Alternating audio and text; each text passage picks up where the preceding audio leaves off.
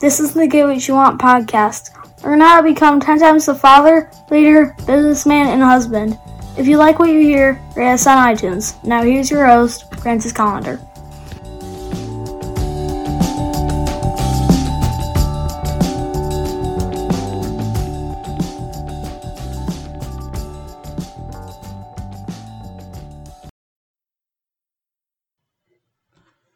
Hey, I'm here to tell you that every Sunday at noon on my Facebook page, I teach a cooking class. I teach something new every week. This past week, I I taught how to make Caesar dressing from scratch. So, what are you waiting for? Go learn how to cook every Sunday. My uh, Facebook page, it's uh, either uh, facebook.com slash metal shaper or look for me francis calendar and you'll find me somewhere around there. I will i will uh, accept your friend request unless you're a spammer.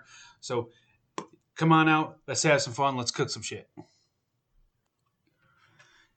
One of my favorite favorite tales from uh, when being a wee kid uh, you know a little uh, you know knee high to a grasshopper kind of kind of folk um, was the tortoise in the hare, and I always used to, oh, fucking stupid, stupid hare. He should have should have ran his ass off and finished the race, but instead, he what he, he ran a bunch and said, hey, I'll take a nap, I'll, I'll rest it up here. And then what happened? The uh, the tortoise just slowly and steadily just kept on walking and walking and walking, and eventually won the race, right? But uh, you know that that that whole thing, it it teaches you about being consistent. You know, the hare wasn't consistent. You know, if he would have just been consistently fast, he would have just fucking jammed through it and done it, and he'd have, he'd been done. But that dumbass, he wasn't consistent. He no consistency at all. He was not steadfast at all. So, what you know, it's a fantastic tale people don't realize that you know some of these things you know like the, the like the tortoise and the hare they these principles have been smack dab in front of us for years.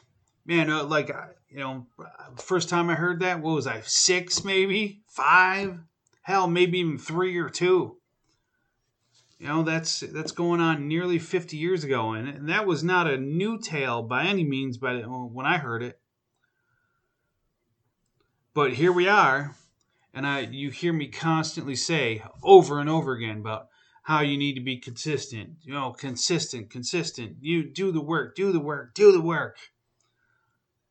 But it's not something new. Never been something new. You know, keep consistent and do shit. So, you know, you don't want to be that dumbass hare who loses because screwed the pooch. All right. Have an awesome day and get after it.